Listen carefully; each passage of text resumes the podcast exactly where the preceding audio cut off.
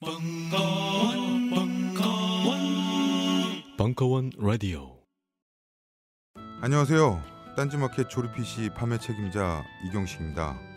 요즘 딴지에 걸려 있는 재산이 때문에 나름 유명이 되었는데요. 직접 용산 매장으로 찾아오시는 분들은 먼저 알아봐 주시고 배달을 갈 때에도 제 얼굴 보고 바로 열어 주시더라고요. 요즘 저의 가장 큰 고민이 바로 이겁니다. 저도 사실 용산 용팔이었거든요. 파리를 날리다가도 호구 손님 하나 잡아서 눈탱이 치는 그 맛, 그 짜릿한 맛에 용팔이 짓을 하는 건데 제가 요즘 그걸 못 하고 있습니다. 정말 아주 그냥 돌아버리겠다니까요. 그래서 결심했습니다. 이왕 이렇게 된 거 정말 정직하게 장사하자. 아니 정확히는 정직하게 장사할 수밖에 없습니다. 다 알아보시는데 말이죠. 은하계에서 가장 정직하고 가장 AS가 믿을 만한 조립 PC 전문 업체 컴스테이션의 졸라 유명한 이경식이었습니다. 이왕 이렇게 된 거 아예 제 휴대폰도 밝혀버리겠습니다. 011-892-5568 전화 주십시오. 제가 직접 받습니다. 감사합니다. 저희 컴스테이션은 조용한 형제들과 함께합니다.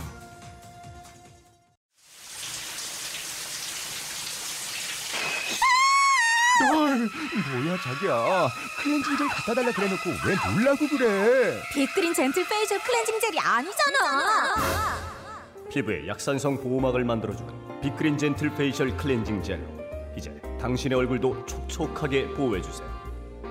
빅그린 워싱 오일과 시스크럽까지 함께 쓰시면 더욱 좋습니다. 미안해 자기야. 딴지 마켓에서 얼른 주문하고 올게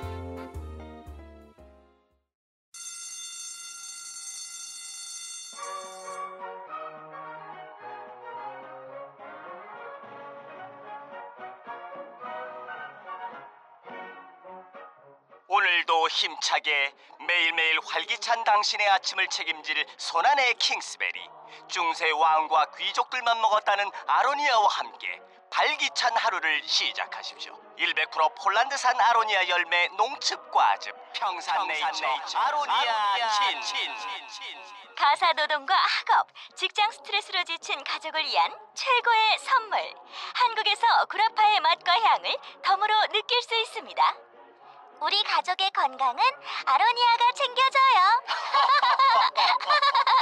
100% 폴란드산 아로니아 열매 농축 과즙. 평산네이처 아로니아 친 보다 자세한 사항은 딴지마켓에서 확인하실 수 있습니다.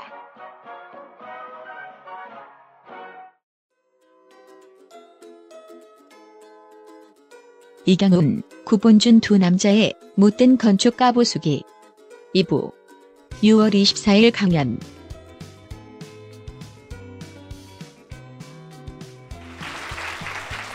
대망의 DDP입니다. 아, 이 건물하고는 제가 인연이 좀 있어요. 그래서 2007년에 아, 서울시에서 이 건물을 짓기로 했는데 그때 국제 공모를 하기로 하고 어, 저랑 다른 교수님을 아, PA라는 걸 맡았습니다. 그래서 건축가를 선정하고 거기에 연락을 하고 뭐 심사위원 섭외하고 뭐 등등의 일들을 하다가 아 나중에 어떻게 해갖고 이 계약하는 데까지 어, 좀 관여를 하게 됐어요. 근데 우리나라의 외국 건축가들이 지은 건물이 많긴 하지만 어, 관하고 직접 계약한 예는 이게 처음이었습니다. 어, 그래서 그냥 편한 방법이 있었는데 굳이 고집을 해서 그렇게 했기 때문에 어려운 것이 많습니다. 아, 지- 여기서 제 역할은 지침을 작성하는 일을 했습니다. 그러니까 사실은 한 반쯤 책임이 있다고 생각을 해서 아, 칭찬을 들어도 그렇고 욕을 특히 욕 부분에 대해서는 저한테 책임이 많이 있습니다. 아 그런데 건축가들은 실제로는 굉장히 아, 수동적인 직업이에요. 여기다가 미술관을 져라. 그럼 미술관을 설계해야지. 거기다가 미술관보다는 음악당이 낫지 않을까요? 뭐 그럴 수는 없잖아요. 거기에 그 땅에 맞는 그 조형을 찾아내는 것이 임무이지 사실 프로그램이나 예산이나 등등은 주어져 있기 때문에 매우 수동적으로 어, 최선의 답을 찾는 것. 근데 저는 이제 그 중에서 건축주의 앞제비가 되어서 그런 무리한 요구를 하는 역할이었습니다. 원래 동대문 운동장이 있었는데 아, 여기에다가 처음에는 100억 예산으로 이걸 갈아엎고 공원을 만드는 계획이 있었습니다. 어, 그래서 처음에는 조경과 같은 데서 관여를 했고요. 그다 그러다가 이 산업진흥과라는 데서 아이디어를 냈어요. 여기 동대문 시장이 중국 관광객들이 많이 오고 이게 언제까지 유지될지 모르니 여기에 패션 resource 센터 같은 걸 만들자. 그래서 젊은 작가들이 저기 와서 작업도 좀 하고 자료실도 있고 패션쇼도 하고 뭐 그런 종합 센터를 만들자는 아이디어를 냈습니다. 아, 그래서 처음에 천억 공사로 시작을 했는데 결과로 끝나기는 4,500억이 들었습니다. 뭐 그럴 수도 있지 뭘 그러세요. 가끔 이런 것도 하나 있어야죠. 아, 원래 동대문 운동장의 모습입니다. 이 오늘 질문도 있고 그래서 또 아, 제가 옛날에 한겨레 이거 글을 한번 썼다가 그 악플의 경험을 많이 받아봤기 때문에 미리 좀 말씀을 드리면 첫째로 운동장을 헐자는 것은 건축가의 결정은 아니었습니다. 다른 위원회의 결정이었고 아, 저는 그걸 그냥 받아서 실행한 사람이었고 이 건축가는 그걸 받아서 설계를 한 사람이었기 때문에 아, 그걸 운동장을 왜 헐었어? 뭐 이런 걸 물어보면 안 돼요. 거기다가 어? 건축가 의지로 한 것은 아닙니다. 절대로. 그러면 운동장을 보존했으면 됐냐에 대해서 한번 생각을 해보면 이때 운동장이 서울운동장이라고 옛날엔 불렀다가 동대문 운동장으로 변했는데 이 기능을 잃었습니다. 여기를 메인 스타디움은 기능을 잃고 풍물시장으로 변해 있었어요. 이미. 그리고 야구장만 가끔 고교 야구를 하고 있었습니다. 어, 그런데 어, 저 축구장은 왜 관심이 없었냐면 그 전에 월드컵을 했거든요. 그래서 전국에 월, 월드컵 구장이 10개가 생겼어요. 그래서 축구는 아무 저거 하나쯤은 없어도 돼. 이제. 근데 야구장은 저거 하나 남았어. 그래서 야구계가 갑자기 역사 보존에 굉장히 어 갑자기 문화적인 사람들로 변했어요. 축구에 비해서. 그래서 이걸 막 보존해야 된다 막 그래서 그 신문 칼럼을 어 이렇게 말하자면 토론식으로 한번 썼다가 제가 굉장히 다친 적이 있어서 매우 조심스럽습니다. 이렇게 변했었어요. 그래서 이게 뭐냐면 청계천 주변에 있던 노점상들을 청계천 복원을 하면서 여기다 그냥 옮겨놨습니다. 그 뒷일은 자기는 모르겠다 그러고 나가신 분이 있죠. 그래서 보면 여기 서울의 명소예요. 여기가 서울의 명소였어요. 그리고 여기가 장사가 꽤 잘 됐답니다. 전부 벼락시장으로. 그리고 이 상권의 주민, 아, 이 상인들이 또 굉장히 반대를 많이 해서 지금은 한 번 더 밀려나서 딴 데로 옮겨갔죠. 어, 그래서 거기에 장면입니다. 이렇게 그 풍물시장이라고 하는 벼룩시장에 있던 것이었어요.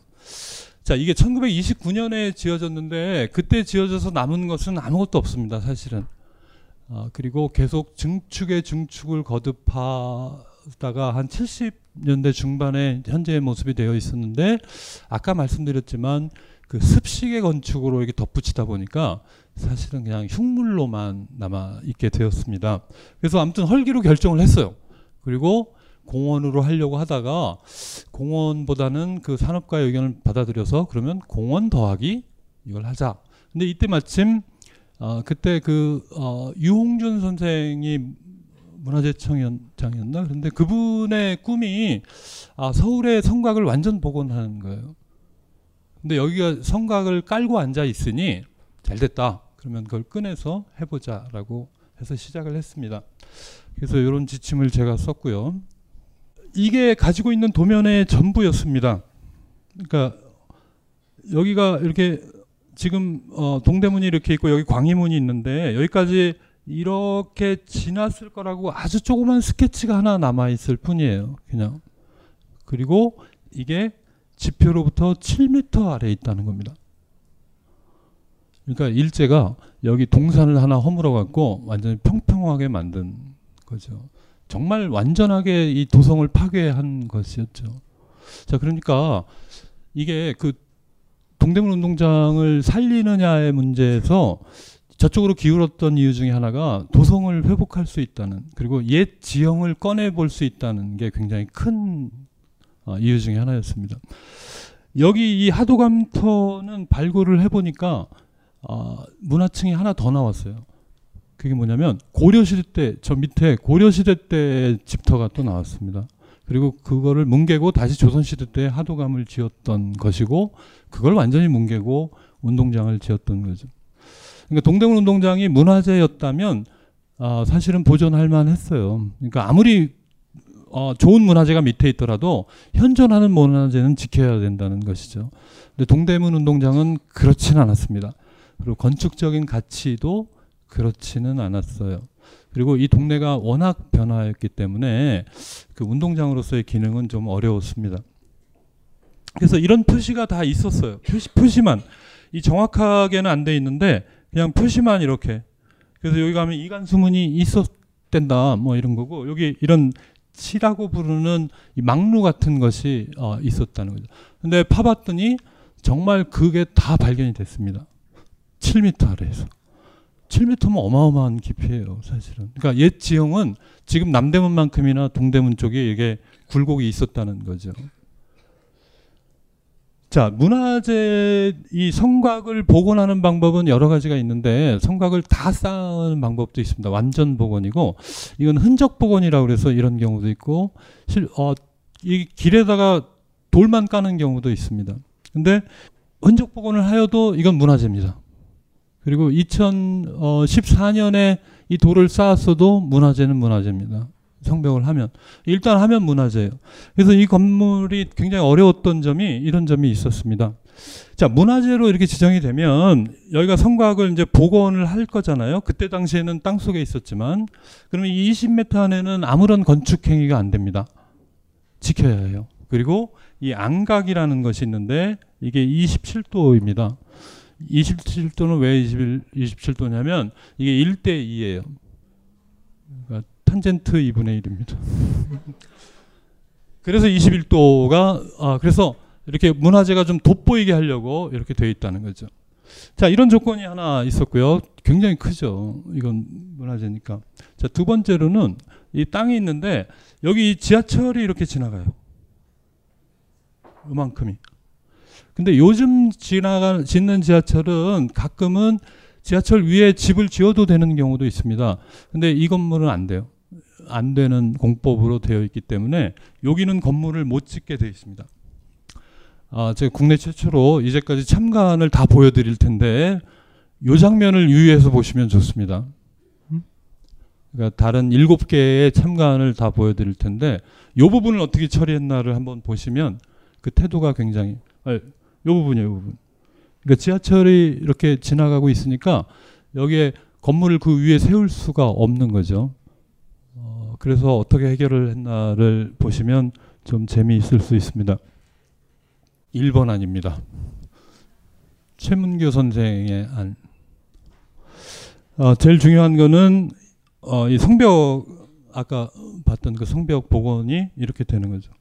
그래서 이게 하나 좀 어려웠던 게 지금 일제가 이렇게 어떻게 철저하게 파괴를 했냐면 이 도시가 이렇게 옛날 성벽이 있었을 때는 이 조직대로 이게 있었으면 건물을 길을 이렇게 따라서 놨을 거잖아요. 근데 이렇게 완전히 새로운 길을 놔버리고 높이도 그냥 해버렸더라는 거죠. 그러니까 이 땅이 이렇게 삼각형 두 쪽으로 날 수밖에 없었어요.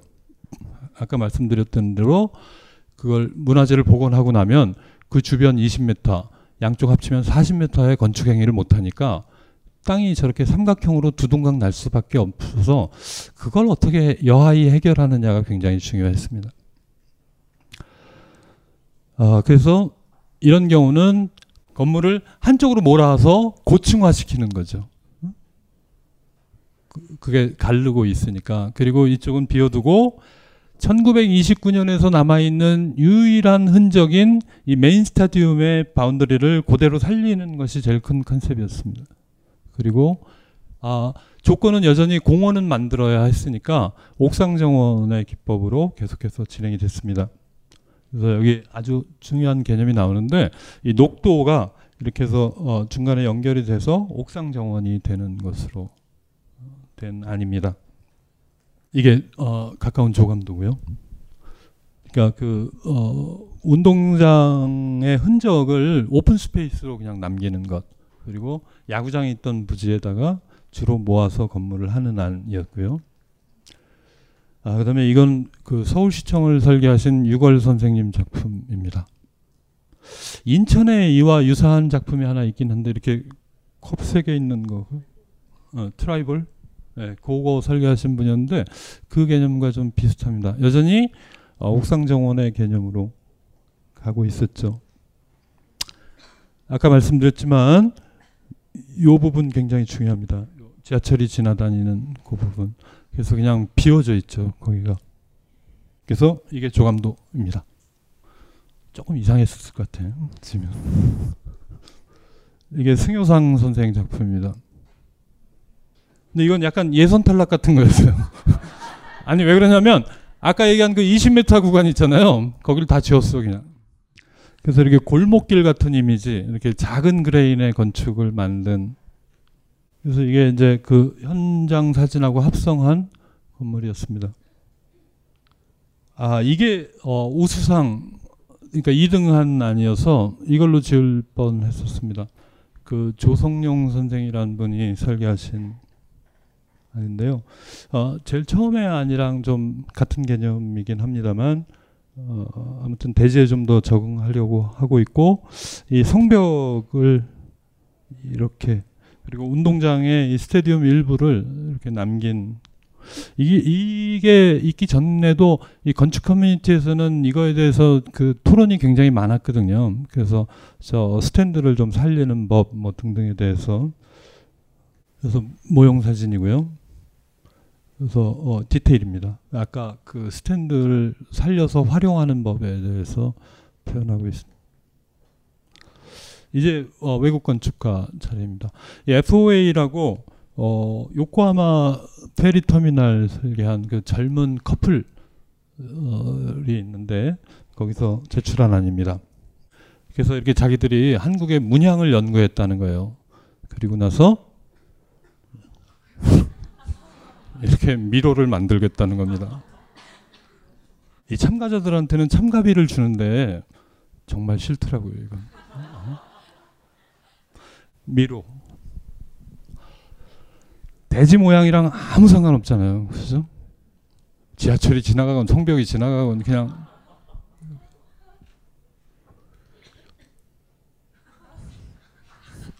약간 화났던 것 같아.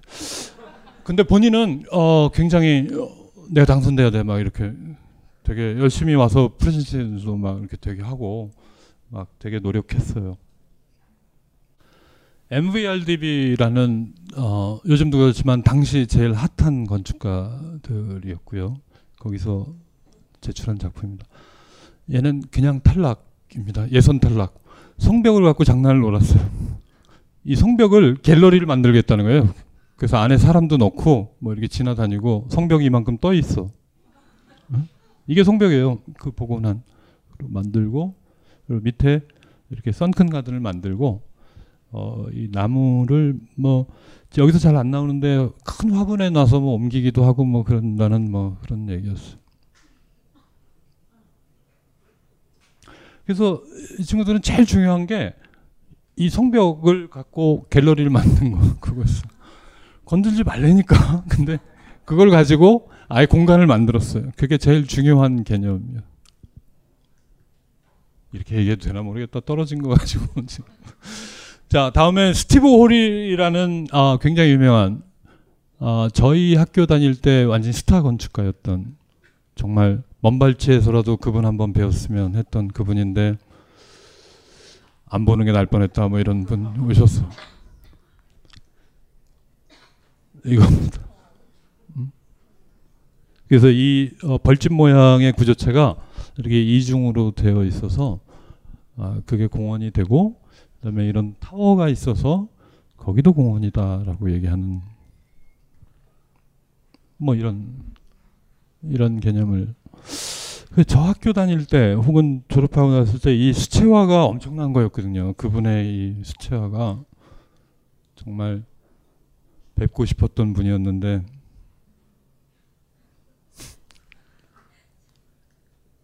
드디어 우리의 당선자 여기 나왔습니다. 이게 아무래도 어 실제로 지어졌으니까 떨어진 안들보다는 좀 좋아 보일 수 있어요. 그죠? 그런 건 좀 감안해서 보셔야 합니다. 그리고 혹시 알아요? 제가 악의적으로 편집했을지 안 좋은 장면만 가지고 아, 근데 실제로 똑같 똑같은 장면들 거기서 요구하는 게 있었거든요. 그래서 지금 똑같은 것들을 보여드리고 있습니다. 어, 이 지침에서 지침을 제가 쓸 때 제일 어려웠던 건 뭐였냐면 동대문 주변이 낮 1시보다 밤 2시에 유동 인구가 많다는 거였어요. 아, 지리 회신에 그게 무슨 말이냐. 어떻게 밤 2시에 사람이 더 많을 수 있어? 여긴 그래. 뭐 이런 거죠. 그래서 오늘은 안 가져왔는데 그 본인들이 다이아그램을 어, 그 지도를 놓고 시간대별로 이렇게 점을 찍은 그 연구 자료가 있는데 실제로 새벽 1시인가가 완전히 점이 빡 찍혀 있는 피크가 그래서 그걸 설명하는 게 굉장히 힘들었어요. 그것도 영어로 해야 되니까. 그래서 아무튼 설명이 돼서 그 역동성이 굉장히 아, 자기네는 돋보였다는 겁니다. 거기에 그, 그 젊은이들이 어, 새벽 2시까지 혹은 그 이후까지 이 싸돌아다니는 이 역동성이 제일 컸다는 거예요. 더군다나 이 청계천이 복원되면서 어, 그쪽으로부터의 인파 이런 것들이 이런 불덩이 같기도 하고 이런 유체의 흐름 같은 것 그리고 그것을 굳혀서 형태를 만드는 것에 관심이 있다는 거죠. 그래서 이런 걸 막 보여준 다음에 이 건물 딱 가져왔어요. 그러니까 이게 이제 위에서 내려다본 거니까 건물은 하나도 안 보이고 공원만 있는 거였어요. 그리고 어 성벽은 다 안 살려도 된다 그랬거든요. 그래서 요만큼만 살려. 근데 실제로는 다 살렸습니다.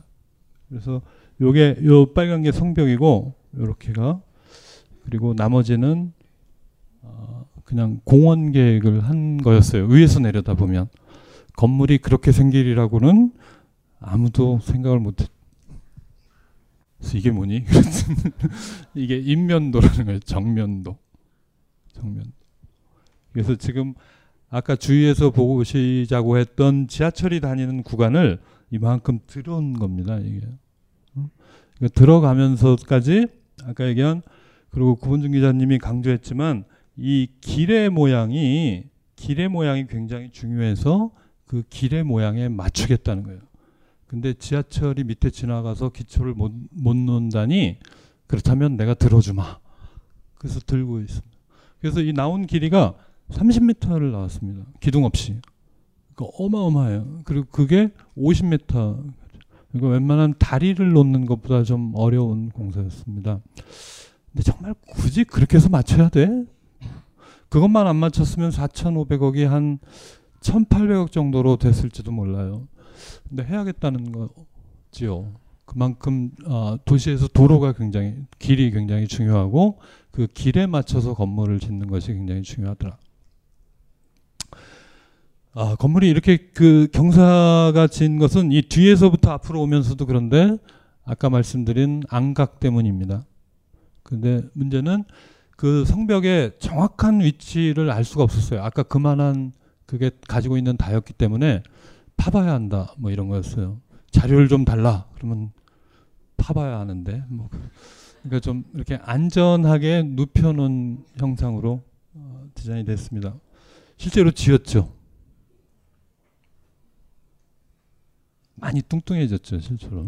그러니까 여기가 여기가 굉장히 이렇게 아, 날렵했는데 실제로 그걸 30m를 이렇게 나오려다 보니까 이게 이렇게 부풀어 너무 나왔고 땅에 닿으려고 막 그래갖고 땅을 팠어요 다시 이렇게. 그래서 밑에 들어가면 sunken plaza가 이렇게 생겨 있습니다. 그래서 지하철에서 나오면 큰 plaza가 있는데 그게 원래는 계획이 없었는데 얘가 두꺼워지면서 그 땅에 닿을 것 같아서 팠고 마침 거기에서 유적이 발굴이 돼서 지금 유적을 전시하고 있습니다. 거기 여기서 하나 강조할 것은 어, 요 패턴입니다. 패턴. 그러니까 이런 형태에서 지금 창문을 뚫기가 굉장히 힘들겠죠. 그래서 제일 좋은 건 뭐 유리로 막 이렇게 다 하는 건데 유리로 하면 되게 웃을 것 같고 그래서 이렇게 불규칙한 패턴이지만 실제로는 저게 어, 그야말로 어떤 로직을 가지고 있는 패턴입니다. 패턴. 그래서 그 셀룰라 오토마타라는 기법인데 컴퓨터에서 가능한 매번 다르지만 일정한 어, 형식을 갖추고 있어요. 그래서 그냥 랜덤하게 찍은 거하고는 분명히 다릅니다. 그래서 저걸 사용했는지 안 했는지는 알 수 알 수 있는 그런 패턴이고요. 그러니까 이 건축의 설계 방법에 이 컴퓨터가 아주 필수의 요소가 된 좀 기념비적인 장면이라고 생각을 합니다. 그러니까 그 전까지는 손이 하는 걸 귀찮으니까 컴퓨터가 대신해 준다 뭐 이런 정도였는데 컴퓨터 없이는 안 되는 그런 형태를 그런 패턴을 보게 된 것이죠. 그래서 이 오프닝이 어떤 거는 창문이고 어떤 거는 태양 발전 그 솔라 패널이고 어떤 거는 LED 아, 발광체이고 뭐 어떤 어, 패턴이 있어서 그거를 지금 적절히 섞어서 어, 그래서 이게 무슨 어, 보아뱀 같다는 게 이런 여기서 나온 것도 있습니다. 그래서 지금 안 보이는데 잘 아, 저기 밤에는 저런 팬, 패널이 보이게 됩니다. 어, 유적 했더니 7m를 파봤더니 밑에 저렇게 성벽 기초가 지나가고 있더라는 겁니다. 그래서 이게 완공된 모습이고요. 이게 공원 쪽에서 바라본 모습입니다. 이 동대문 운동장이 어, 제일 큰 비판을 받는 게 첫째 4,500억. 그게 뭐 그런, 그런 얘기 하나 하고 근데 뭐 4대강에다 22조도 쓰는데 그 정도야 못 쓰겠습니까? 또 하나는 역사성을 무시했다는 것이거든요. 근데 이 뒤쪽에 가서 보면 그 생각은 안 들 수도 있습니다. 그러니까 그 시간의 켜라고 부를 만한 것들이 여기도 잘 보면 아, 원래 있던 성벽, 그다음에 요거는 이런 건 새로 쌓은 거예요. 그런 거. 그다음에 거기에 이 콘크리트, 그다음에 아주 하이테크한 재료, 사시유리, 그다음에 뒤로 돌아가서 어, 도시가 있습니다. 아까 일곱 개의 다른 안들을 보셨지만 어, 그 중에서 역사성에 관한 것 그럼 아마 이 안이 최 어, 최선의 선택이었을 겁니다. 제 생각엔. 주변 맥락을 무시했다 이런 거 마, 많이 요새 어, 비판의 대상이 되죠. 정말 그럴까 한번 생각해 볼.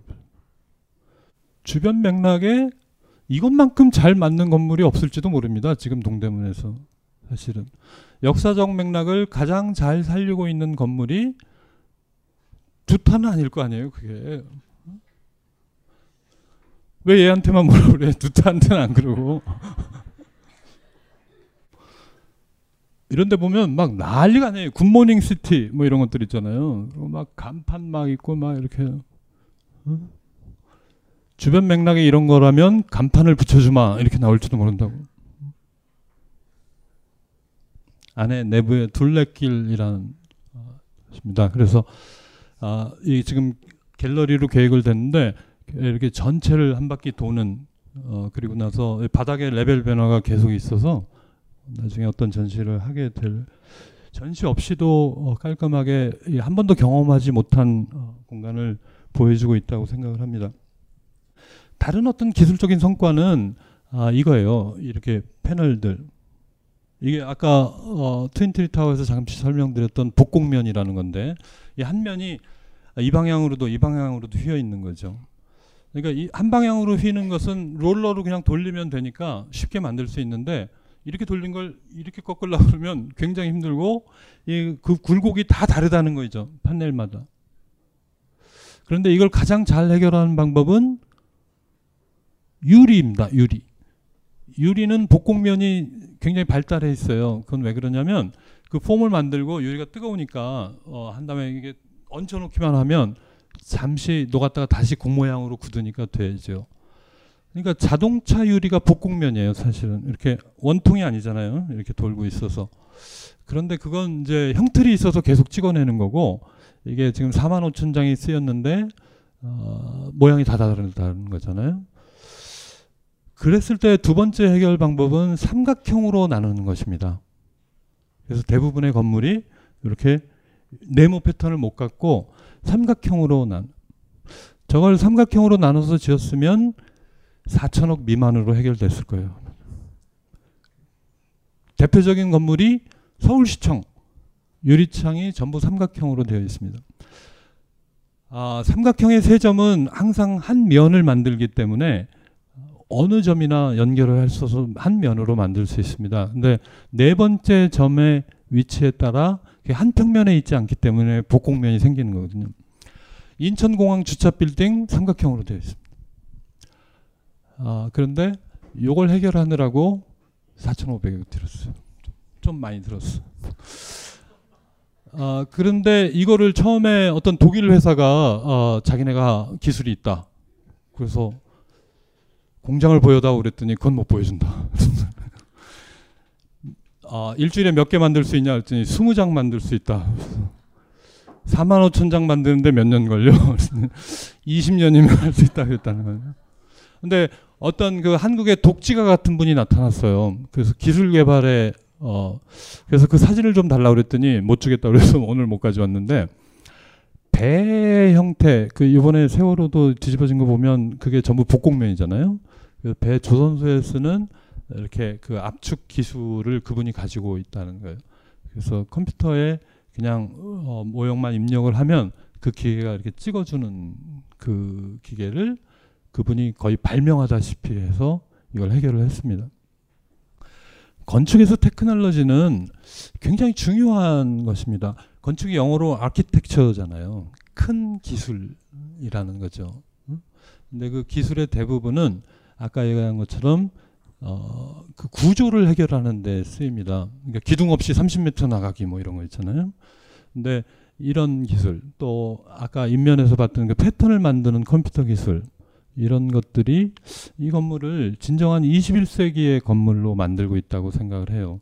그리고 그게 어, 동대문 600년 된 동대문 옆에 놓여도 결코 부끄럽지 않거나 부끄럽지 않고 압도하지 않는 그야말로 역사적 맥락을 주변 대지 환경을 잘 포용하고 있다고 저는 생각합니다. 아까 말씀드린 대로 욕하는 게 훨씬 편하고 이게 굉장히 부담 있는 얘기이긴 하지만 어, 그런 근거를 가지고 말씀을 드리고 싶습니다. 이상입니다.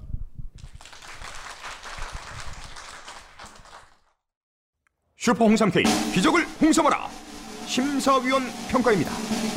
일본 홍삼액은 와 국내 대표 브랜드네요. 훌륭하지만 음, 가격 거품이 심하네요. 인삼도 직접 재배하지 않은 거라 홍삼 특유의 소울이 부족해 보여요.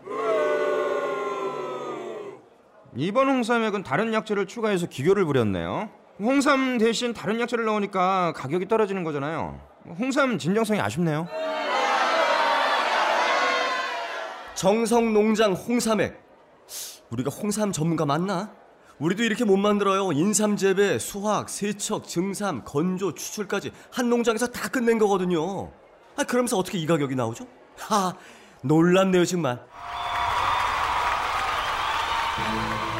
아 정성농장 홍삼액 최고점 나왔습니다. 과연 가격은 얼마일까요? 딴지 마켓에서 공개합니다.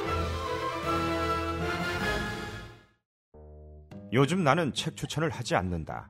그래도 이 책은 추천하지 않을 수 없다. 나는 딴지일보 읽은 척 매뉴얼의 애독자였으니까. 이웃시민 고전은 직접 반려들어 읽는 게 가장 좋다. 그게 여의치 않으면 너부리의 읽은 척 매뉴얼을 읽어라. 읽은 척 매뉴얼은 고전들의 뒤틀린 소개이자 색다른 비평일 뿐만 아니라 그 자체로 고전과 맞먹는 유사 고전이다. 고종석 그런 딴지일보 역사를 통틀어 가장 딴지적 글쟁이다. 김어준 고전이 얼마나 재밌는가를 은하계에서 가장 재밌게 설명하는 책. 딴지 편집장 너브리의 고전문학 읽은 척 매뉴얼. 아직 고전을 모르는 분들께 그리고 이미 고전을 알고 있는 분들께도 강력 추천합니다. 지금 바로 전국 서점에서 만나보세요.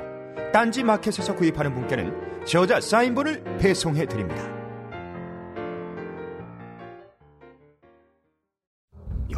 너 그거 알아?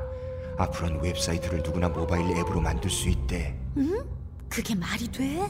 앱 하나 만들려면 몇 년은 공부해야 되는 거잖아. 아니야, 5분이면 돼. 구글 플레이 스토어에서 웹투앱만 깔면 정말 5분이면 돼. 그래? 그럼 정말 대박 비싼 유료 앱이겠다. 그지? 근데 그게 다 공짜야! 네, 그렇습니다. 아이비 솔루션이 납량 특집으로 제작한 충격의 무료 프로그램 웹투앱을 구글 플레이 스토어에서 검색해 보세요.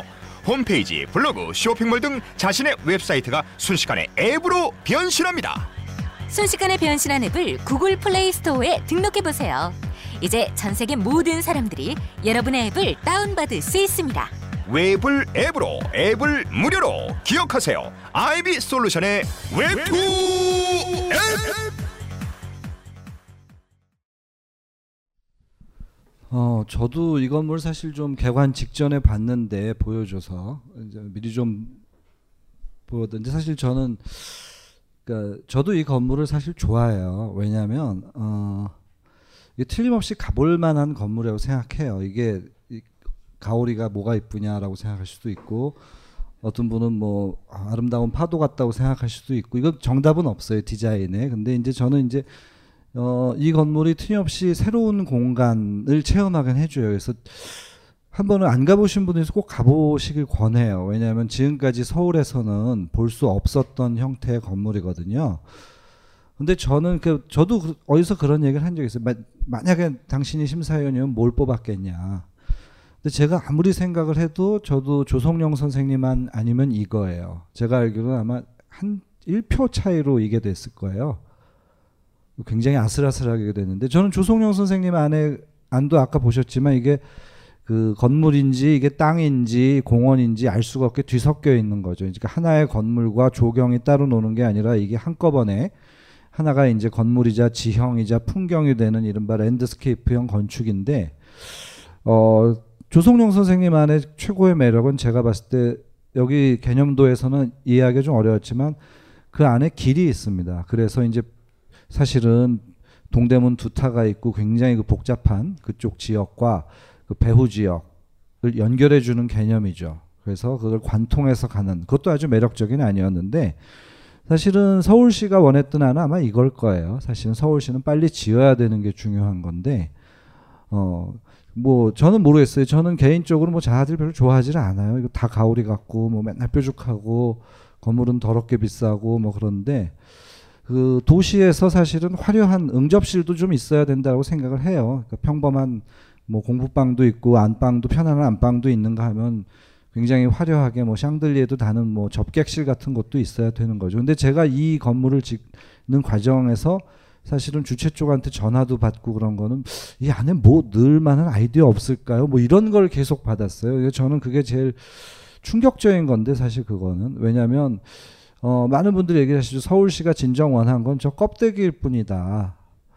그러니까 현대 건축의 가장 큰 특성이 일단 기능에 맞춰서 형태가 옛날에는 형태가 중요하지 뭐 기능이야 뭐 맞춰 살지 뭐 이런 식이었다면 요즘 이제 거꾸로 돼서 오히려 형태는 중요하지 않아. 그 안에서 어떤 우리가 무슨 일을 할 수 있을지 그거에 최적인 공간을 만들고 형태는 걸 껍데기로 쌓아 바르면 되지 뭐 이런 식으로까지 이제 개념이 바뀐 지가 100년이 다 돼 가는데 이 4,200억에 뭐 예비비 합쳐서 4,800억으로 알고 있는데 사실 어마어마한 거죠.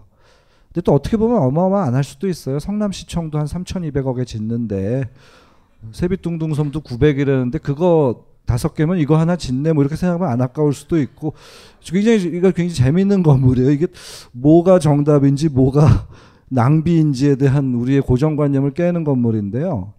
어, 그만큼 이 건물이 많은 논쟁을 부르는 건 정말 다행이에요, 사실은. 이렇게 저도 사실 이 안은 다 봤는데 간략하게나마 어, 이 건물이 이렇게 많은 사람들에게 분노를 산 점도 굉장히 중요한 것 같아요. 근데 이제 건축가들이 사실 좀 변명을 하자면 저는 건, 제가 건축가는 아니지만 건축가들은 지금 시점에 미학을 추구하진 않아요. 이런 중요한 건물은 적어도 100년, 200년 이후가 될 테니까 그 시점에도 아름다워 보이고 싶어 하는 욕망이 있죠. 그런 걸로 생각하면 뭐 서울시청이나 이런 건물이 왜 이렇게 괴상하냐에 대한 어떤 근거는 되는데 이제 그럼에도 불구하고 너무 괴상하다 이러면 뭐 그건 우리가 어쩔 수는 없는 거죠.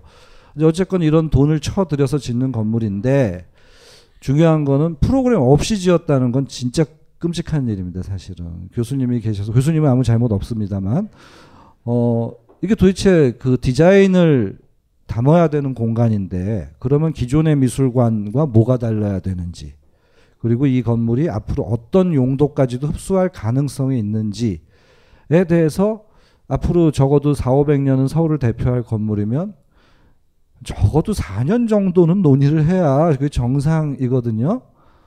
굉장히 그 중요한 겁니다. 맥락을 따지기엔 좀 어려운 겁니다. 왜냐하면 기존의 맥락이 자하디드가 봤을 때 저 두타나 프레아가 무슨 맥락이 되냐라고 생각했을 가능성이 높아요.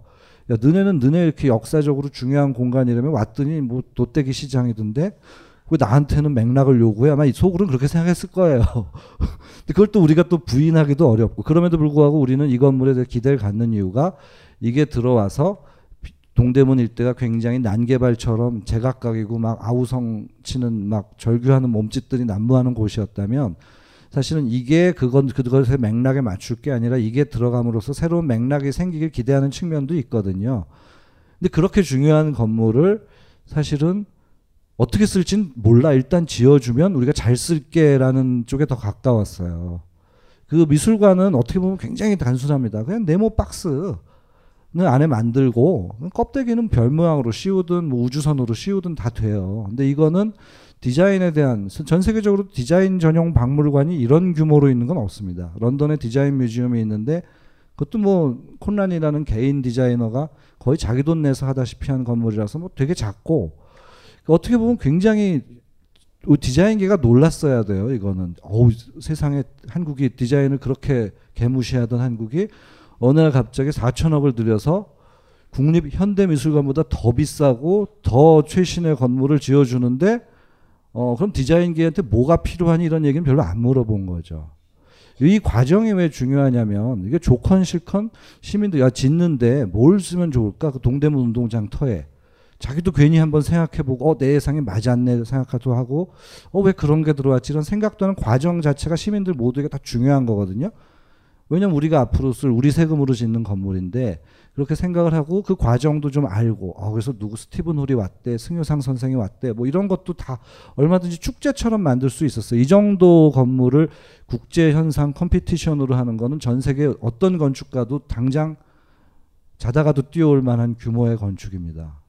자하디도 그 전에 이대에서도 한번 떨어졌기 때문에 ECC 그 그때도 정말 큰 컴피티션이 이건 그보다 훨씬 커요. 정말 전 세계 건축이 다 이것만 이야기할 수도 있었어요. 한 2, 3년을. 그럼 한국이 도대체 한국이 뭘 짓길래 저 난리인가. 그런데 우리도 또 우리대로 관심을 갖고 그러면 4천억이 맞나. 디자인만 하는 게 아니라 딴 것도 하는 게 좋나. 그럼 디자인의 실제 디자인계는 어떤 건물을 원하나. 이런 것 전부 다 우리 학습의 과정이 있고 그걸 통해서 문화적 역량이 커지고 도시에 대한 관심도 높아져 그런 과정이 실종된 거죠. 내 임기 안에 이 건축이 갖고 있는 유혹은 무시무시합니다. 제도를 바꾸는 건 어느 정치가도 잘 안 해요. 아무도 모르기 때문에. 지어놓으면 다 봐요. 100년 동안. 저거는 오 아무개가 한 거야. 뭐 다 얘기를 하는 거죠. 그게 긍정적일 때도 있어요. 사람들한테는. 근데 그 결과론적으로는 어땠을지 몰라도 그 과정에서 프로그램이 실종된 것. 그것은 사실은 너무나 당연한 것좀 우리가 뼈저리게 생각하고 앞으로 좀 이 건물을 볼 때마다 다른 건물은 뭐 이 정도로 아름답게 또는 정말 기술적인 완성도 놀랬어요. 저는 삼성물산이 시청 디테일은 그렇게 허접하게 하면서 이거는 이렇게 완성도 높은 공간에 나온 거 보고 깜짝 놀랐습니다. 사실은 이거 굉장히 어려운 걸 잘 구현했는데 그럼에도 저 건물이 결코 저도 볼 때마다 좀 부담스러운 이유는 세상에 뭘로 쓸지 정확하게 모르면서 4천억짜리 집을 짓는다라는 것이 지금 벌어진 거죠. 그 점은 좀 우리가 반드시 복귀를 해야 되는데 또 그런 얘기하면 또 꼰대 같은 소리 한다고 하시는 분도 계시고 또 일단 이거 뭐 워낙 많은 욕을 먹는 이유는 특정인을 연상시키기 때문이죠. 음, 그분에 대한 개인적인 호호가 건물에 대한 평가를 좀 좌우하는 측면도 있고 그것도 되게 흥미로운 현상이에요. 어차피 우리가 계속 정치인을 투표로 뽑는 과정에서 우리가 한 번쯤 치러야 될 그 시행착오 내지는 경험 뭐 다 좋은 건데 어쨌건 4,800억은 좀 세긴 세죠. 그러니까 성남시청이 욕을 먹는 겁니다.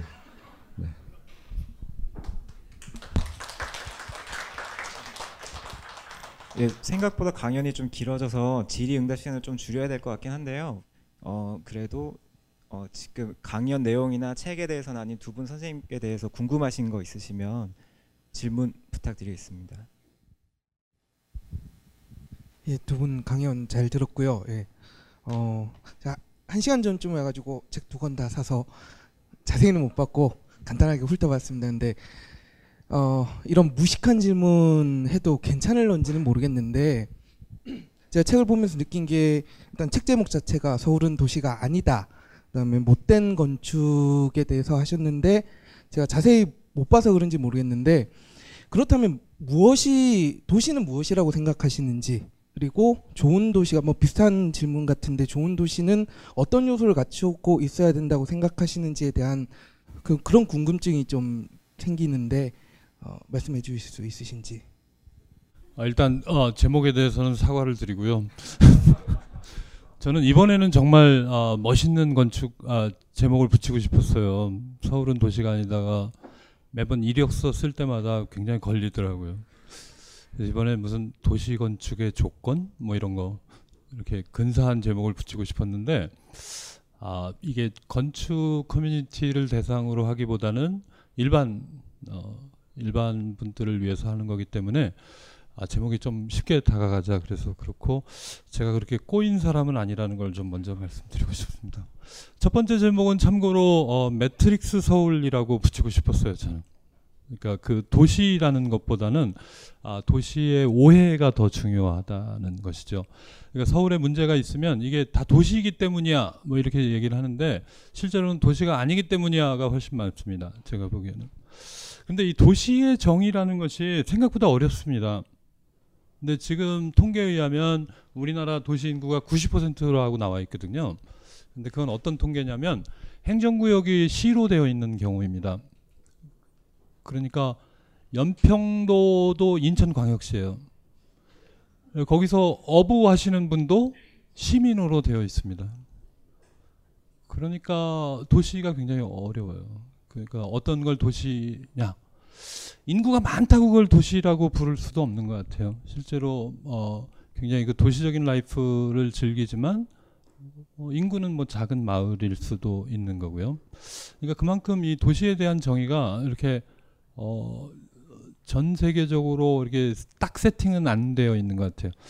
그런데 어떤 오해는 분명히 있는 것 같습니다. 그러니까 어떤 오해가 있냐면 어 첫째로는 도시가 어 요즘 개념일 거라는 것 있잖아요. 근데 도시는 아, 여러 문헌에 보면 인류의 발생과 함께 있었다는 겁니다. 그때부터 동굴에서 기어 나온 이후 도시가 생겼다는 거죠. 아, 또 하나는 도시와 자동차를 결합시키는 것 그게 굉장히 위험한 것 같아요. 근데 자동차는 다시 말씀드리지만 그 미국이라는 굉장히 특이한 나라에서 아, 이 교회 생활을 즐기기 위해서 이렇게 마련된 어떤 수단일 뿐이지 오히려 도시는 사람의 공간, 걷는 공간이어야 맞는다는 거죠. 그러니까 자동차로 이렇게 살 수 있는 것은 그 서버번에서나 가능한 일인데 좀 우리는 어떤 미국을 선진, 서양, 현대 이거로 어렸을 때부터 드라마를 보면서 그게 좀 박혀 있어서 그런 오해가 있지 않나 싶습니다.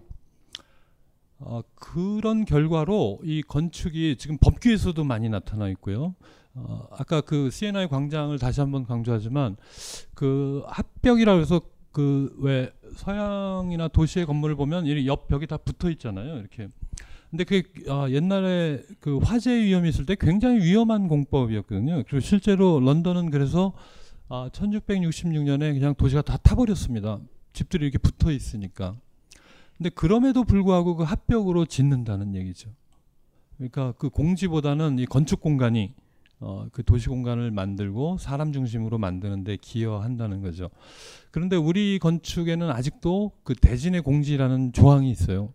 그리고 대진에 서울시 이 한복판에 지어도 대진의 조경이라는 걸 해야 되는 어, 조항도 있고 그래서 그런 어떤 도시에 대한 오해 같은 것들이 어, 도시적인 건축을 좀 더 가로막고 있지 않나 하는 생각입니다. 답이 됐는지 모르겠네요. 네, 다음 질문 있으신 분 계신가요?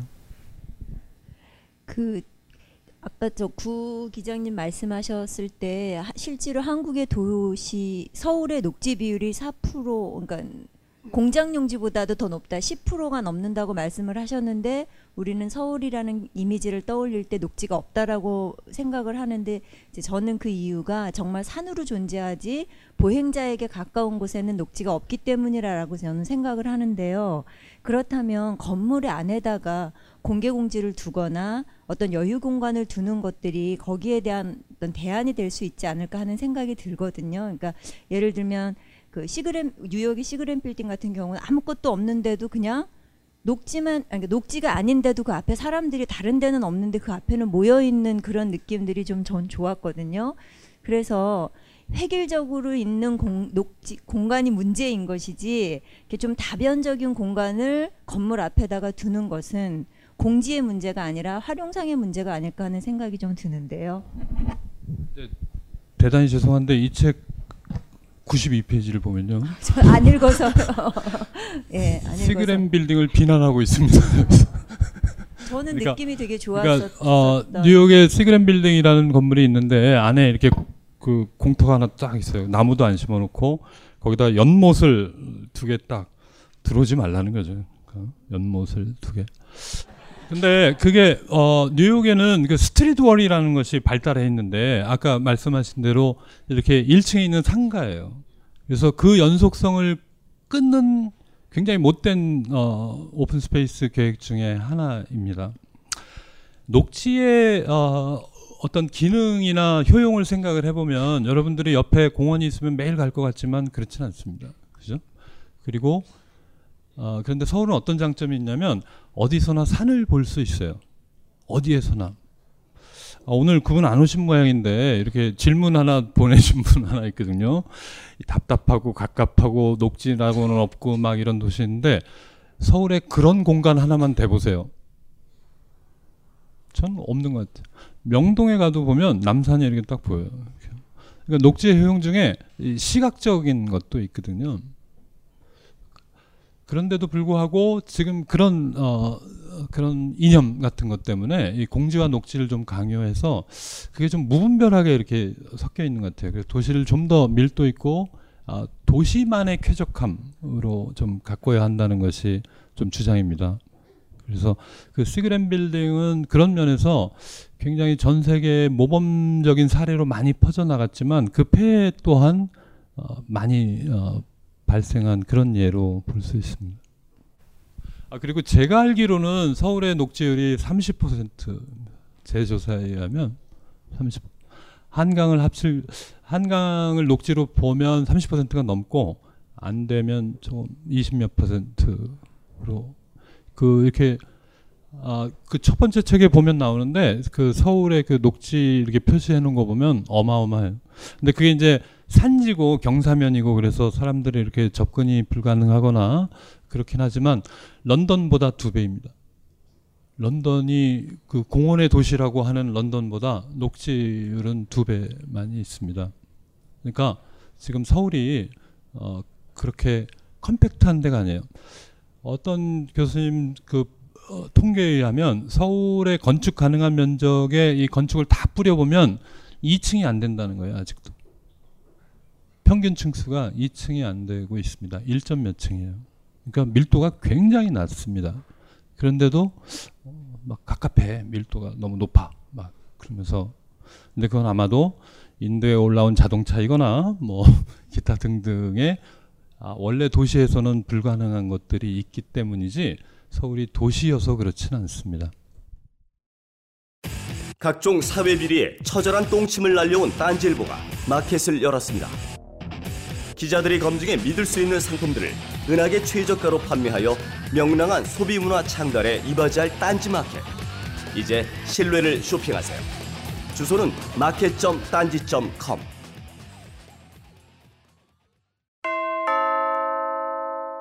벙커원 멤버십 1주년 도래. 갱신 시 처음 가격 그대로. 만료일 확인하여 너도 나도 자산 증진. 지금 바로 벙커원 홈페이지에서 확인해 보세요. 네, 저는 아직 저기 DDP는 안 가봤거든요. 그런데 건물을 지을 때 그 외관의 디자인뿐만 아니라 그 내부를 어떻게 쓸지에 대해서도 건축을 하시는 분들이 고려를 하시고 뭐 동선이나 이런 것들 다 만드셔야 될 것 같은데 저 건물을 지을 때 아까 그런 맥락이 좀 없다 그러셔서 그러면은 설계 공모를 할때 그냥 디자인 museum으로만 쓰겠습니다. 이 정도까지만 하는 건 아닐 것 같은데 그게 어떻게까지 아니요, 그건 결정- 아니었고요. 예. 거기 아, 굉장히 구체적인 면적표가 있었습니다. 어 근데 면적표 안에 그러면 어떻게 쓸지에 대해서 아, 논의가 그 없었던 패션쇼를 할 수 있는 컨벤션 센터 뭐 이런 거. 그다음에 아, 디자인 resource 센터라고 해서 지금 그건 잘 운영이 되고 있을 텐데 이 도서관 플러스 젊은 패션 디자이너들을 위한 작업실.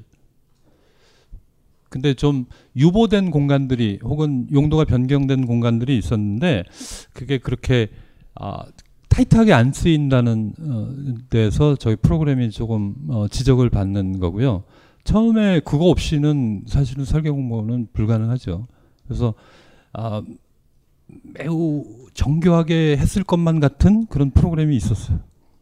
근데 실제로 그 운영 주체가 자꾸 바뀌면서 저게 지금 디자인 재단이 이렇게 맡아서 하고 있는데 처음에 기한했던 건 산업과고 뭐 중간에 할 때는 또 저 관리를 뭐 어 저기 무슨 균형 발전 본부에서 하다가 무슨 이렇게 그게 좀 이렇게 이관되면서 사실은 그게 좀 그 트랙을 잃어버린 거죠.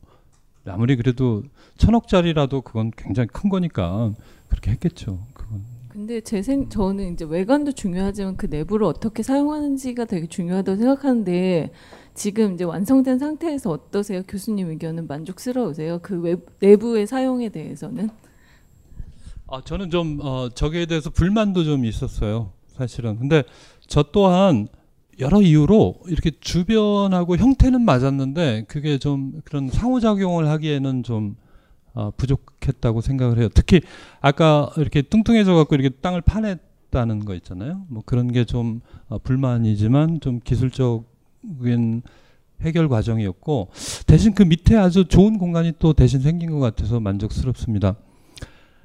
그런데 지금 그 동대문 시장이 위기에 있다는 거예요. 그 패스트 패션이라는 것 때문에 뭐 요새 무슨 유니클로니 뭐 이런 것들 있잖아요. 그것 때문에 그 동대문 시장 전체가 지금 어렵답니다. 그런 면에서 어 그걸 그런 쪽으로 좀 지원 적극적으로 지원하는 그런 프로그램으로 하면 좋겠다는 생각을 가지고 있는데 그분들도 그 생각은 못 하는 건 아닐 텐데 어 생각보다 그렇게 쉽지는 않은 것 같아요. 내부 공간은 저는 어, 만족스러웠습니다. 그 아까 얘기한 그 복곡면이라는 거 있잖아요. 근데 그게 내부에서도 계속 돼요. 그러니까 그거를 옛날에 복곡면은 어떻게 했냐면 아, 솜씨 좋은 미장 아저씨가 이렇게 했어. 그래서 솜씨가 좋은 아저씨가 맡은 데는 조금 잘 나오고 좀 안 되는 데는 좀 이렇게 어설프고 그랬는데 그 안도 철판을 구부려서 다 만들었습니다. 실제로. 그리고 가보면 그 디테일이랄까 그 기술적 완성도는 정말 어, 좀 경탄할 만하고요. 또 하나는 저는 아, 처음에 이게 4,500 억도 좀 안 아깝다고 생각을 했던 것 중에 하나는 그 전에 이제 제가 건축을 하니까 건축 관계자 외국 손님들이 오잖아요. 그러면 보여줄 건물이 없어요. 사실. 어디 좀 봅시다. 딱 그러면 없어. 그래갖고 가는 게 청계천이에요. 어? 근데 청계천은 건축도 아닐 뿐더러 이게 뭐냐는 거예요. 이게 우, 웅덩이를 파놓고 사람들이 그 안을 걸어다녀. 이걸 어떻게 어떤 치적이라고 보여주고 있다는 거죠. 못 보여주는 이유 중에 하나는 한국 건축이 어, 굉장히 이렇게 어, 시대 트렌드에 잘 맞는 것 같지만 제가 보기에 한국 건축의 치명적 약점은 오리지널리티입니다. 어디서 본 듯해. 네? 항상 건축가들은 항상 자기가 굉장히 어마어마한 컨셉으로부터 시작해갖고 지었다고 생각하지만 어디선가 본 것 같은 그런.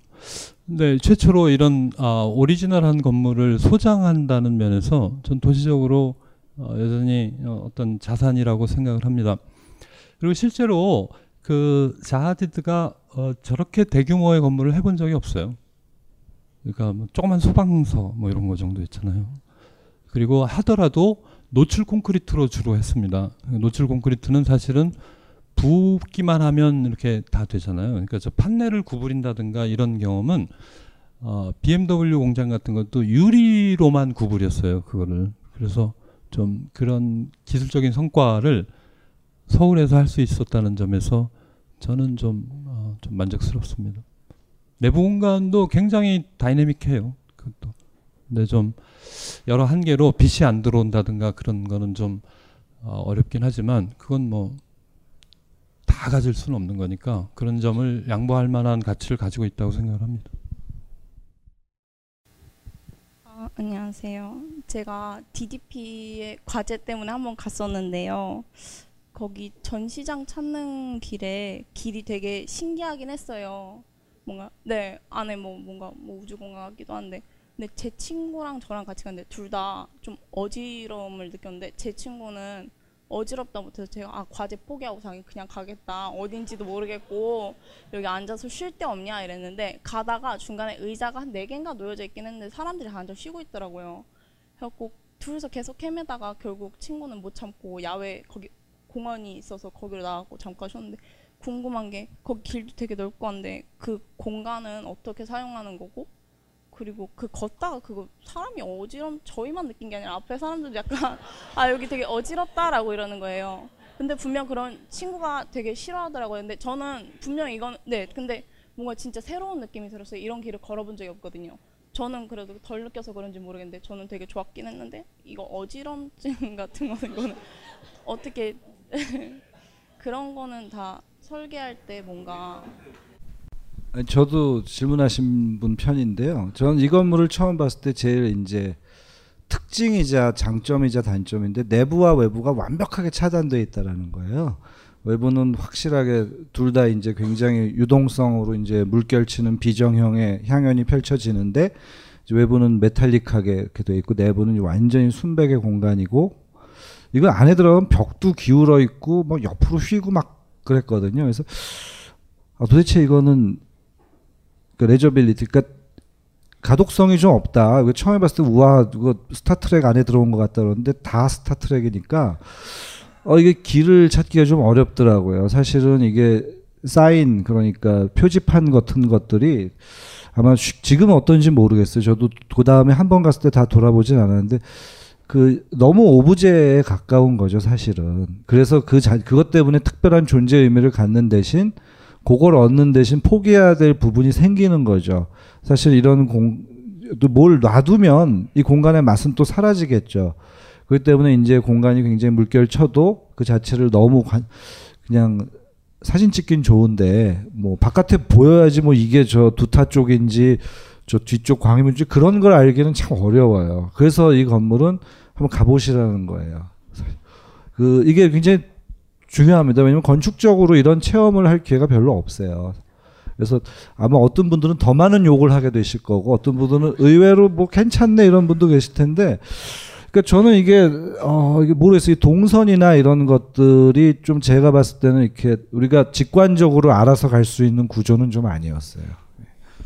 네, 이제 이거 이 공간에 대한 설명은 그렇습니다. 이 공간은 어, 갤러리로 쓰겠다는 거예요. 앞으로 여기를. 근데 이 공간에 대한 건축가의 설명은 하얀 화선지에 까만 무기 지나간 듯한.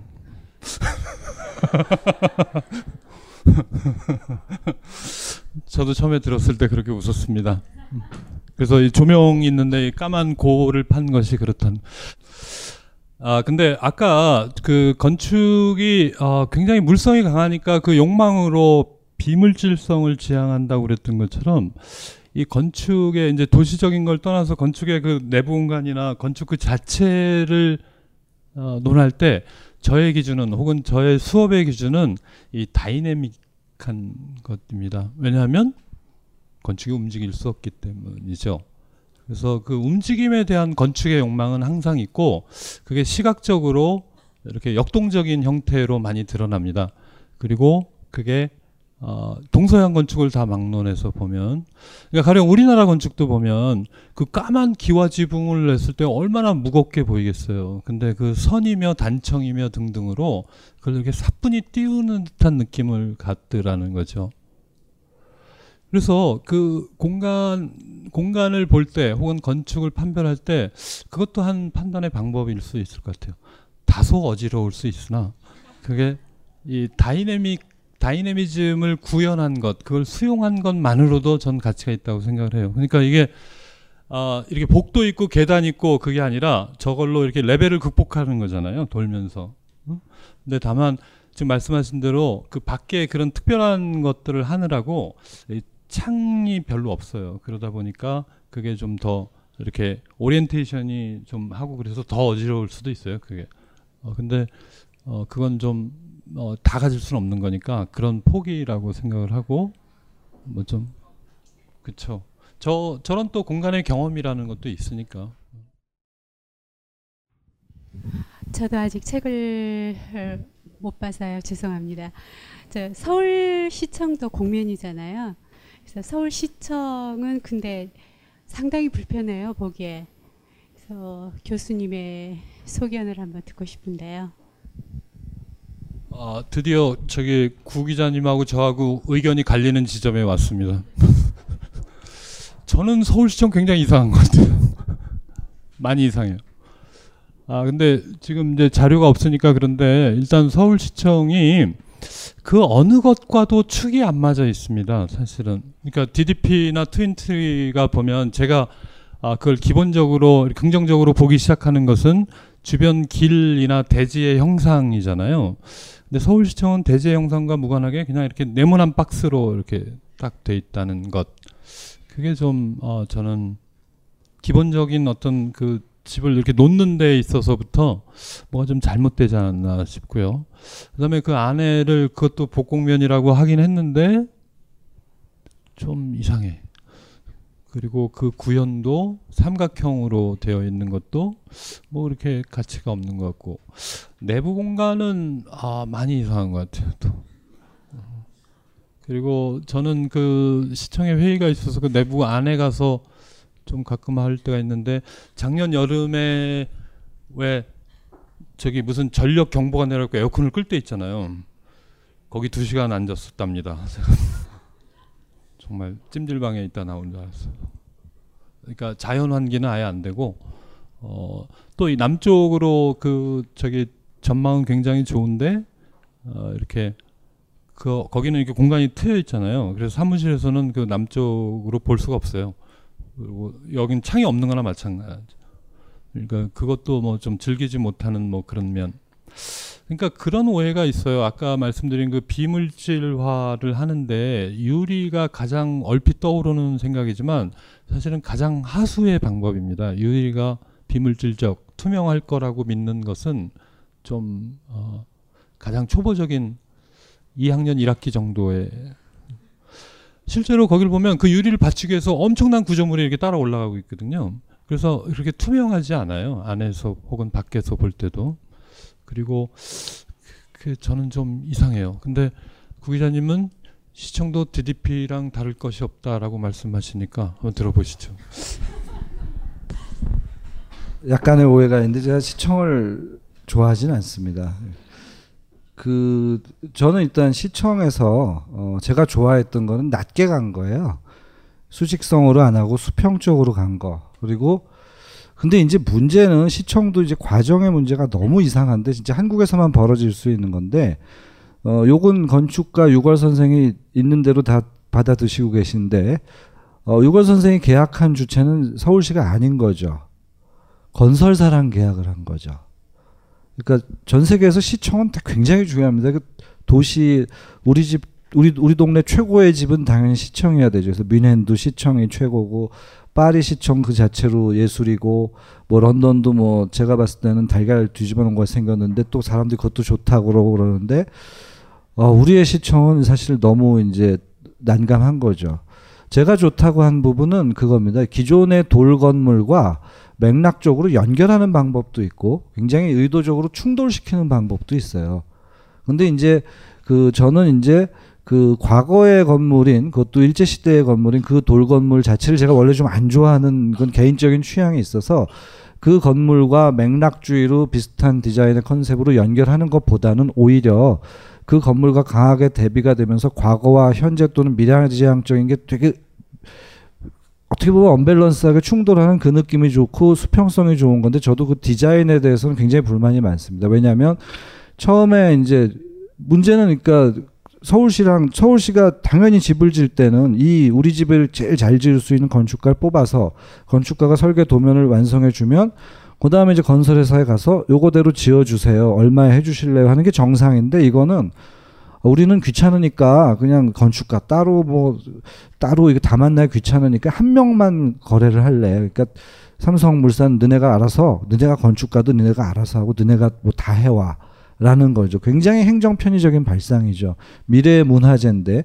그래서 이제 건축가는 대충 이런 컨셉 정도면 내가 생각하는 겁니다 하고 줬더니 그건 진짜 처음에 초기 아이디어일 뿐이거든요. 그걸 그대로 해버렸어요. 그래서 저는 그 뒷면과 옆에 메뚜기 눈깔 같은 부분을 볼 때 아니 이거는 좀 너무 심하지 않냐. 그리고 저도 결국은 구조의 문제에 대해서 저도 되게 민감한 편인데 내부 구조가 아 역대 한국 건물 중에서 그 이쪽 공면벽의 구조가 가장 어려웠던 건물 중에 하나일 거예요. 비록 삼각형이라는 편한 해법을 택했어도 아무리 트러스 형식으로 그 공면을 만들어낸다고 그래도 그 구조 자체가 저는 굉장히 그것도 마음에 안 들어요. 그러니까 한국 건물이 전에 없던 새로운 건물이 나오려면 기존의 공법으로는 잘 안 돼요.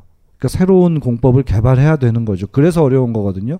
대신 문제가 생기죠. 뭐 하자가 많이 생겨서 비가 샌다라든지 뭐 이런 대가를 치르는데 그런 불편함에도 불구하고 미학적인 선택을 했을 경우엔 과감하게 질러야 되는데 그거를 건축가는 나는 요런 안이 좋겠어라고 얘기해 놓고 나머지 과정은 쏙 빠지고 우리는 그냥 준 대로 그냥 다 그렸어요. 뭐 이런 식으로 되는 그 과정은 실로 그것도 끔찍하게 짝이 없는 일이었습니다. 그래서 저도 그 내부가 이게 밖에서 나온 광장이 투명한 그 유리벽을 통해서 그대로 들어가서 그게 수직 녹화를 타고 위로 올라간다. 그러니까 말만 들으면 되게 근사하죠. 어우 진짜 그리고 광장이 이렇게 어 괜찮네라고 했는데 그 내부에서 시원한 개방감을 전혀 느낄 수가 없어요. 위 꼭대기까지 다 터놨는데 터놓은 거는 되게 얇아서 뭐 전혀 그 넓은 느낌을 받지 못하고 거기다 너무 치장을 많이 해서 수직 녹화벽에 정신없기만 하고 올라 제일 큰 충격은 올라가서 전망대가 있는데 전망대에서 그 구조체 때문에 시원하게 하나도 안 보이는 거죠. 그 뒤에는 무슨 케이크 썰도 썰어놓고 그래서 저는 진짜 의아했어요. 이게 건축가가 이게 건축이라는 게 한 사람의 아이디어만 되는 건 아니거든요.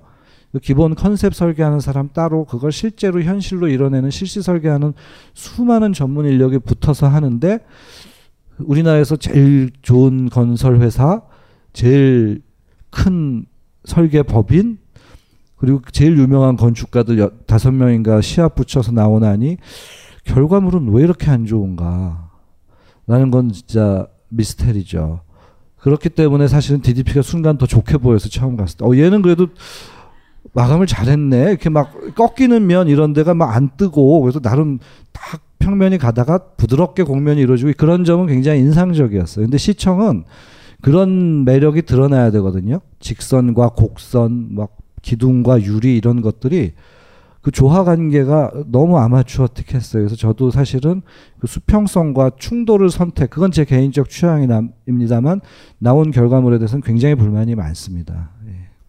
그러니까 우리가 우리의 자화상 같아요. DDP나 시청이나 결국 그게 그렇잖아요. 그 건축가가 아까 선생님도 잠깐 말씀하셨지만 건축가가 아무리 좋은 안을 내고 아무리 파격적인 안을 내도 건축주가 이해를 못하면 건 이루어지지가 않아요. 내가 회사에서 정말 혁신적인 안을 내도 사장이 나 이거 처음 못 모르겠는데 하고 거절하면 안 되는 거 끝나는 거죠. 근데 이 건축에서 이런 굉장히 특별한 랜드마크 건축은 오히려 그런 거를 작정하고 돈을 쳐들이는 한이 있더라도 해보자라는 건데 그거를 그렇게 못해서 굉장히 어정쩡한 건물이 돼버린 게 시청의 비극인 거죠. 그거는 진짜 건축주로서 서울시가 너무너무 잘못한 겁니다. 왜냐하면 그런 식으로 딱 해버리면 공무원이 편해요. 너 왜 이렇게 이상한 설계자 만들어서 ET를 만들어놨니? 뭐 그런 얘기를 안 들어도 아 삼성이 했는데 삼성도 그거밖에 못하던데 뭐 이런 식으로 얘기가 다 되는 겁니다. 이걸 턴키라고 하는데 전 세계에서 자국을 대표하는 건물을 건축가의 디자인보다 건설사의 건설 편의와 행정 편의를 위해서 일임하는 행위는 정말 한국적인 거죠. 그런 점에서 2021세기 초반 한국의 건축의 수준을 아주 정확하게 담고 있습니다. 네. 마무리는 어, 준비를 안 했는데 이건 아 근데 어떤 분이 그런 질문을 하더라고요. 어, 그것도 약간 비아냥거리는 멘트였는데 시청은 왜 안 넣남? 뭐 이런 거 있죠. 근데 너무 뻔해서 안 넣었어요. 좀 이렇게 전복되는 맛이 있어야지. 그걸 막 누구나 싫다는 걸 같이 돌멩이를 들고 던질 수는 없잖아요. 아, 남들이 아니라고 할 때 얘기하고 싶었습니다. 그래서 시청이 안 들어간 거고요. 아, 저는 이 책을 어, 준비하면서 어, 내내 느낀 것은 시민이라는 거였던 것 같아요. 시민.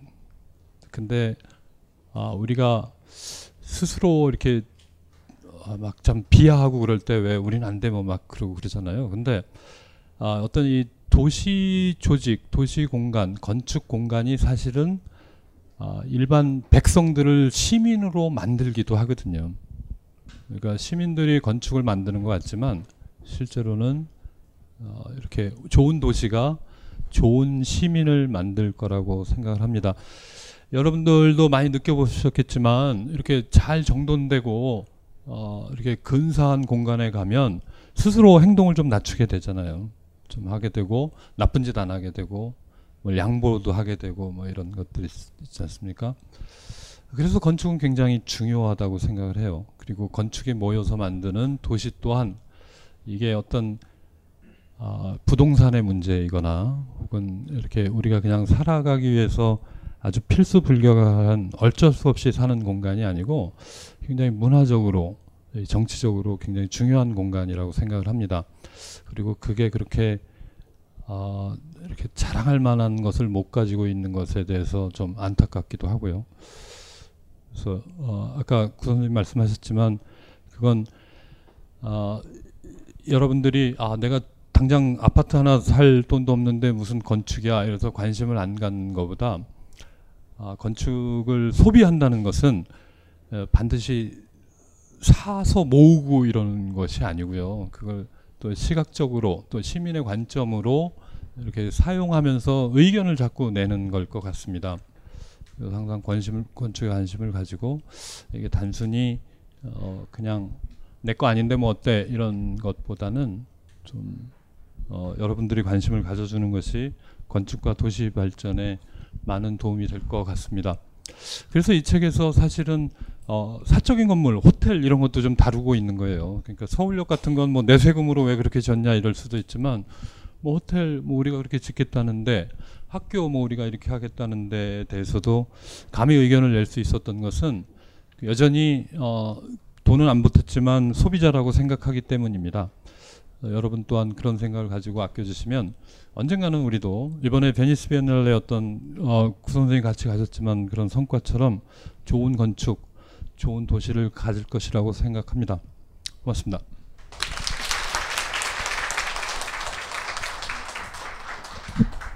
예, 저는 부록이니까 짧게 예.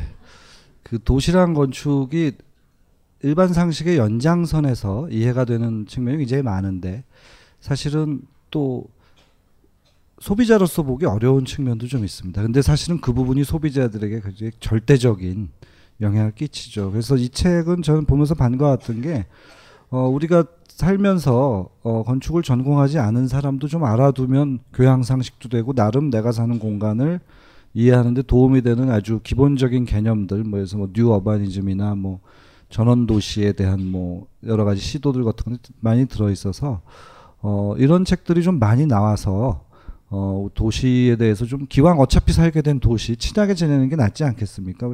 쟤는 왜 저럴까? 맨날 그래서 싫어하기만 한다면 그 삶이 너무 괴로운 거죠. 근데 이제 그동안은 사실은 우리가 그럴 수밖에 없었는데 이제는 바꿔 나가야 되는데 어, 이런 책들이 나와서 어, 많이 이제 시민들한테 건축에 대한 이해를 높여주면 좋은데 참 건축책은 안 팔리더라고요. 저도 써봤는데 그럼에도 불구하고 이런 전문가들이 써주시니까 저 같은 사람도 이제 고맙게 읽게 돼서 이런 자리에 와서 또 거들게 돼서 그렇고 전 오늘 이렇게 많이 분들 오시는 거에 대해서 정말 깜짝 놀랐습니다. 앞으로 건축책의 미래도 조금은 밝을 수 있구나 뭐 이런 생각도 해보게 되고요. 예, 하여튼 저는 하여튼 만나 뵙게 돼서 오늘 너무 반가웠습니다. 예, 고맙습니다.